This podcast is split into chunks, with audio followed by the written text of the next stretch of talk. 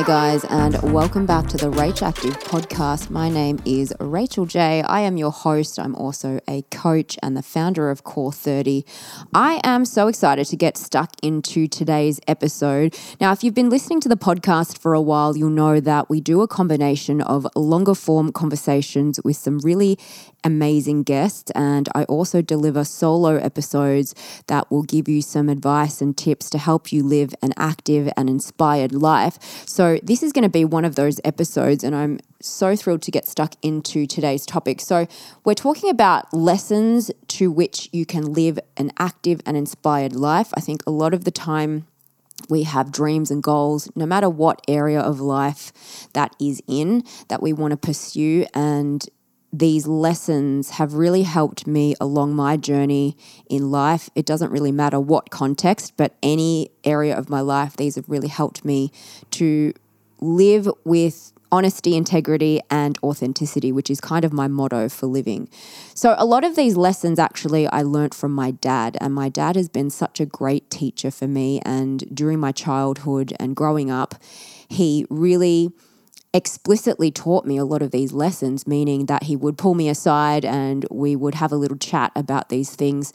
And I remember these moments really vividly. And these are some of the lessons that I really try to pull into my life and live my life by.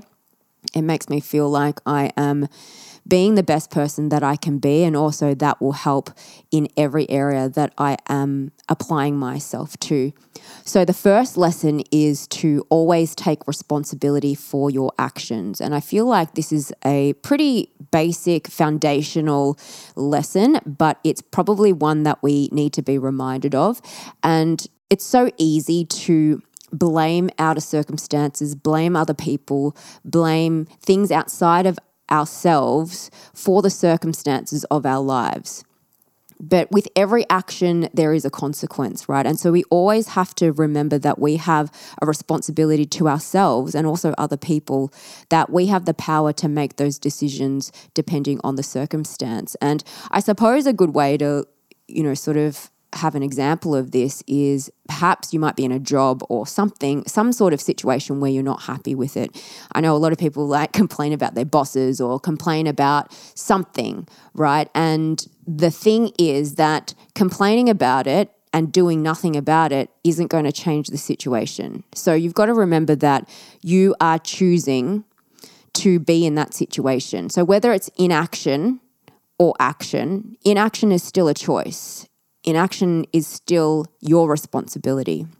In the case of a job or a boss that you don't like or something like that, of course, you need to make a living and all that kind of thing, but it doesn't have to be that way, as in you can choose your response to that. If you decide to stay in that job, all the things that you don't like about it, it's not to say that you don't have things that you don't like about it, but you have to accept them because you are choosing to stay in that job, okay? So it's more about really understanding the responsibility part.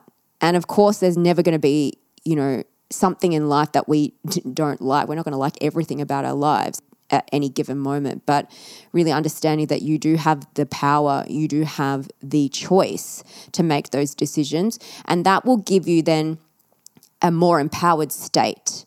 And being in an empowered state means that you feel like you are in the driver's seat of your life rather than being a victim to things outside of you or outside of your control. So I think that's a really, really important one to remember, that you have a choice and it's your responsibility to make that choice for yourself, and it's no one else's responsibility to do that for you. Lesson number 2. I really love this one because I feel like it's driven my choices in my career specifically throughout my life.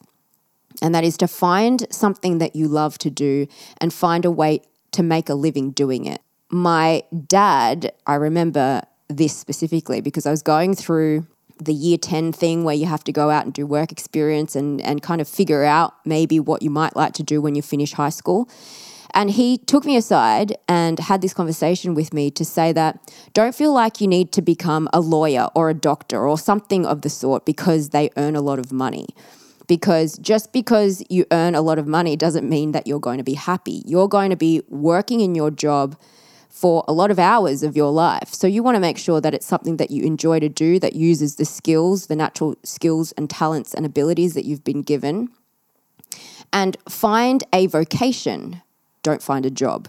So really the difference between a job, I guess, is that you are trading your time for money. And sometimes, yes, we have to do that by necessity because of we have to live and pay our way through life. But, you know, I've been afforded the luxury of being able to choose a vocation or choose a passion, something that I like to do, and then find a way to make a living doing it. And I think that's what's really propelled me into the most difficult career paths possible. You know, I set out to become a journalist or a writer or something of the sort in media and communications, and then decided to become an actress instead. And it's like the hardest thing that you could possibly try to do. Most actors are out of work. 99% of actors are out of work at any one time. And I went in knowing that that was the case, but I really wanted to give it a go. So that led me to there. And you know, all the kind of business things that I've done in terms of health and fitness has again come from this idea of find something that you love to do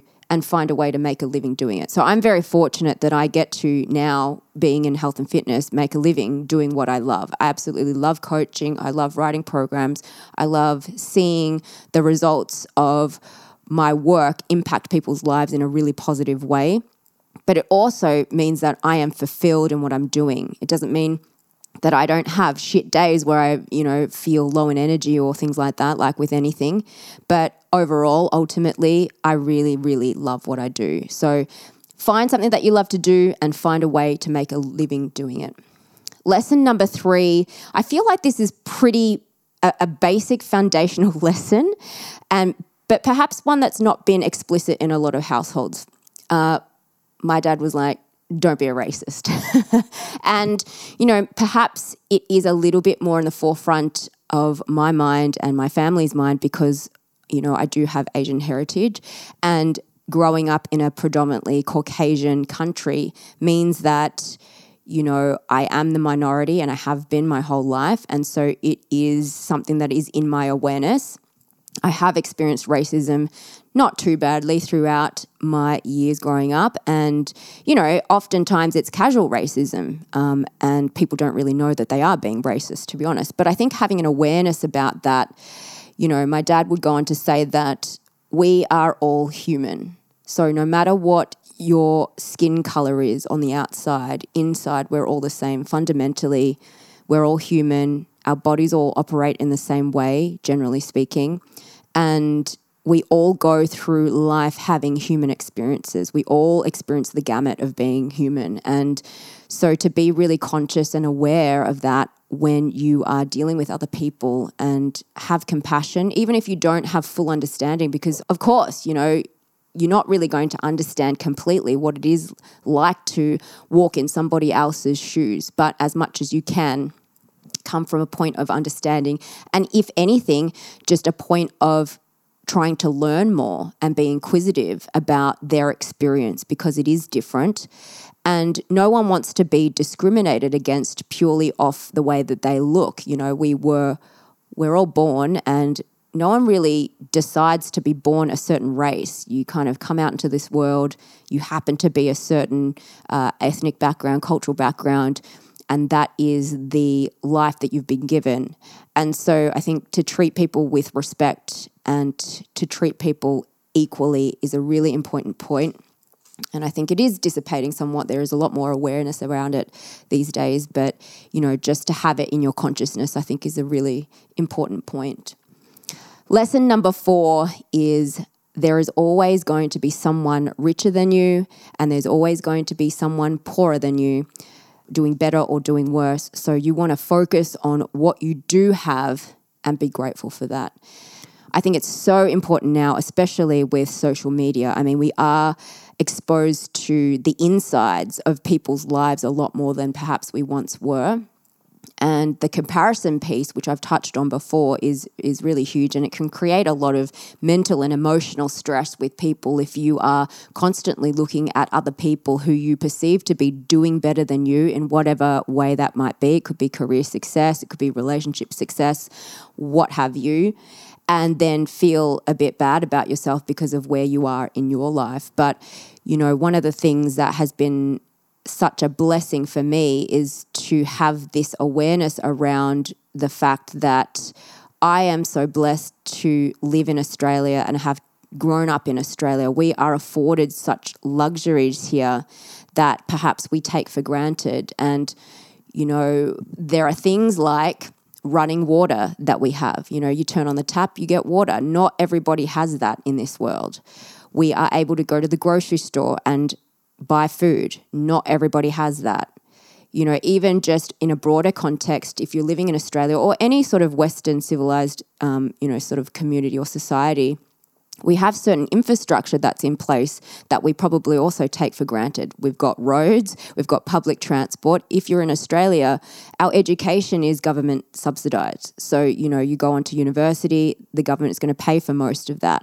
And a lot of countries around the world, a lot of people around the world don't have those luxuries. And so to be able to focus back in on the things that you do have in your life will help you immensely with your emotional and mental health. And I think it's really important for you to learn how to do this for yourself, especially when you're not feeling amazing or you see something on social media or any kind of media outlet, which maybe it could be inspirational, but there's a point where it can be detrimental. So just to really understand where your focus is at when it comes to those kinds of things.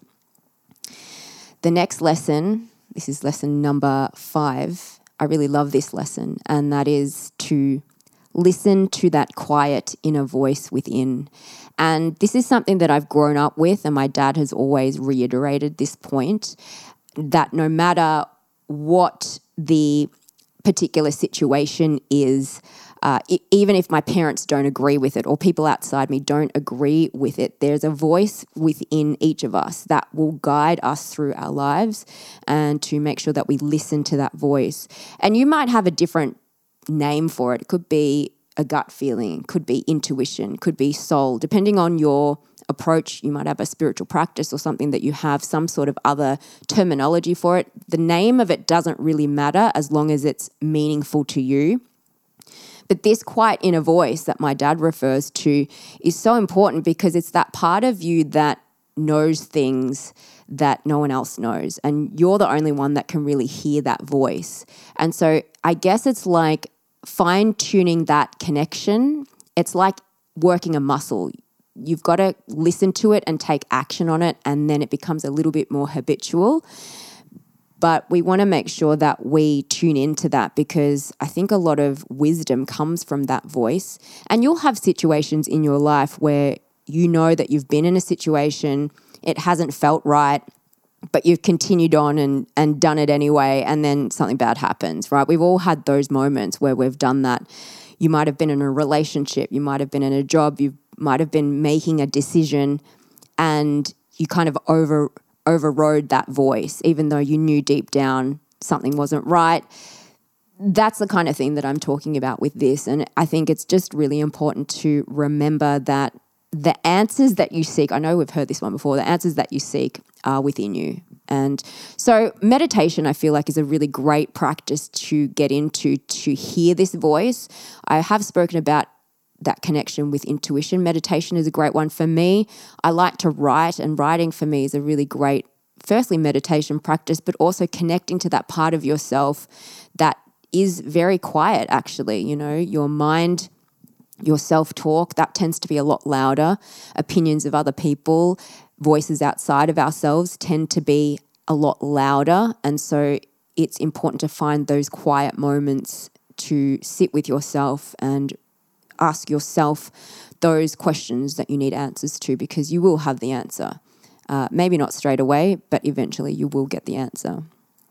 Lesson number 6 is don't be afraid of failure. And one of the greatest things about this lesson is that it has guided me through my life, which means that I have many, many failures. And I think a lot of people tend to be fearful of failure, which stops them from pursuing the goals and dreams that they may have, and also maybe relationships or any other kind of, you know, area of your life where you feel like you may get rejected or you may fail. it can stop you. And so my dad would say to me, there's really no point in being scared of something because you don't know. You know, obviously the unknown can be scary, but if you give it a go and it doesn't work out, you can always just try something else, you know. And it's through failure that we learn really important lessons. And this is really why I like to talk about rejection and failure on the podcast with a lot of my guests, because we all have experienced this. We all experience rejection. Aside from feeling a little bit crappy when it actually happens in the moment, and no one likes to be rejected and no one likes to fail. That's just a given, you know. And so it's not that it's a pleasurable experience necessarily, but when it stops you from moving forward in the direction that you really want to go and live the life that you really want to live, that's when it becomes a problem. And so, yes, it may be uncomfortable in the moment. Yeah, your ego might get a little bit of a hit, you know, especially if you fail in front of people. That could be embarrassing. You know, I know for me as an actor, there's been many times on stage when you do something ridiculous and you look like an idiot. And yeah, it's embarrassing sometimes. Or, you know, you might be rejected. You might put yourself out there and, I don't know, in a dating situation, you might kind of reach out to somebody that you like and they reject you, and that feels a little bit shitty. But, you know, you would rather have tried and given it a go than not tried at all and not know the answer to it. And I think that's the way that I've always framed failure and rejection for myself, because if you do give it a go later on, you're never going to look back and go, I wish I had done that and I regret not doing that. You're never going to regret the things that you tried, you know. And I think that's a really great way to approach failure and rejection for yourself. The next lesson, lesson number 7, is have courage to act in spite of your fear. So it is a little bit related to the previous lesson, but this one is actually from a book that my dad recommended me to read. And the book is called Courage, The Joy of Living Dangerously. And it explains how courage is not the lack of fear. It doesn't mean that you don't get scared or you're not fearful, but it is having the courage to move forward and find a way to do it anyway and embrace the fear. And I think it is a little bit scary, obviously, and easier said than done, definitely.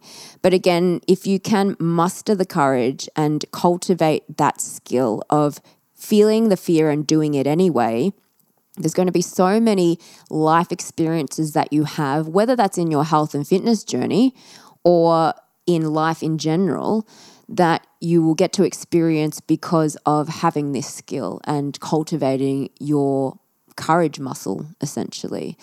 And I know for me, when I was introduced to this idea by my dad, I was going through a really hard time when I was in LA. I lived in LA on and off for several years as an actor. In itself, going to LA is a scary thing as, you know, a very young girl, but also then trying to pursue this big dream of, you know, becoming a Hollywood actress. And I actually suffered from anxiety when I was there. And this was one of the books that my dad had said, you know, read this, this is going to help you. And that is what really got me through my very first trip to LA. And I was terrified. I was really scared. And I went back, I think I made, you know, another 9 trips back to LA. So I was freaking scared. But, you know, I think that understanding that this is how you grow, you know, moving through your fear, you look back at those moments. Now I look back at LA and think what an amazing time that I had. And I'm so proud of myself for being able to push past the fear and continue to keep going on my journey. And what I got out of it was such an amazing experience overall, that I grew so much as a human and was able to live independently of my parents and pursue this big dream. And, you know, it's one of the most rewarding experiences that I now look back on with a lot of fondness. Lesson number 8 is, I think this one's so important, but I feel like we maybe don't touch on this very much. Express your emotions, don't bottle them up, and don't hold resentment. So, you know, I think too, this is particularly prevalent for boys and men because I guess in the culture that we live in, a lot of men are taught to not show their feelings. Girls too, I think it's across the board, but to not be afraid to show your emotions and feel them and, you know, not kind of bottle them up. I think it is detrimental to you if you do. And I think one of the things that I've learned also now being a coach and having done all my studies in neurolinguistics and human behavior and all that kind of stuff is that you want to allow the emotions to process through the body, because if you avoid them or if you suppress them, they don't actually go anywhere. You still hold on to them, and that's where things like illnesses and things can accumulate in the body, because it's a buildup of this emotional stress that is in your body. And so the best way I feel to do this is to emote. So you don't know what that is. It's literally, if you feel sad, cry, get the emotions out and allow yourself the space. Now, most of the time, you know, we're so busy in our lives that obviously you don't want to break down and cry when you're in the middle of work or you need to be presentable in front of people or whatever. So pick the time, but set aside that time consciously to have some time with yourself to process the emotions. I know for me, I definitely need to be alone, and I've touched on this in another episode as well, where I need to process my emotions and allow myself the space. And again, I'll emote. So if I do feel like crying, I will cry and I'll just let it out. If I feel like sobbing on the floor, I will sob on the floor and get it out. And I will also write. So that also helps me get the emotions out of my body. And then I feel fresh and clear. My mind is clear. My emotions are clear. My body is clear, so that when I do need to be in front of people, that I am not trying to hold my shit together, basically. Sometimes we have to do that, of course, but you need to allow the space to get the emotions out as well, so that, you know, you can sort of move forward or at least kind of take steps to processing those emotions, and you will feel much better for it. You know, it doesn't feel great when you're going through it, but you will feel better after it. So those are the lessons, guys. These are such important lessons that I feel are so valuable, and I'm so grateful to my dad for having taught these to me, because it's what I've carried through since my childhood, and it's really helped me in life to be able to live the life that I do today and to be able to, I guess, self-manage. So it really does come down to self-awareness and being able to be conscious of your actions, your thoughts, your beliefs, and what you are putting out into the world. My overarching statement for living my life is really to live a life with honesty, integrity, and authenticity. And all of these lessons really help me do that. But it is one of those things where you are, or I don't feel like I'm perfect at all of them, but they're just guides for me. And, you know, to live an inspired life that's true to you, these will really help you. So I really hope that, you know, you've taken these on board and maybe give them a go and see how you feel after doing them, if you haven't already been doing some of these. And I really hope you enjoyed this episode, guys. Please make sure you screenshot this episode and share it to your IG stories, tag at RachActive, and I'll catch you on the next episode of the Rach Active podcast.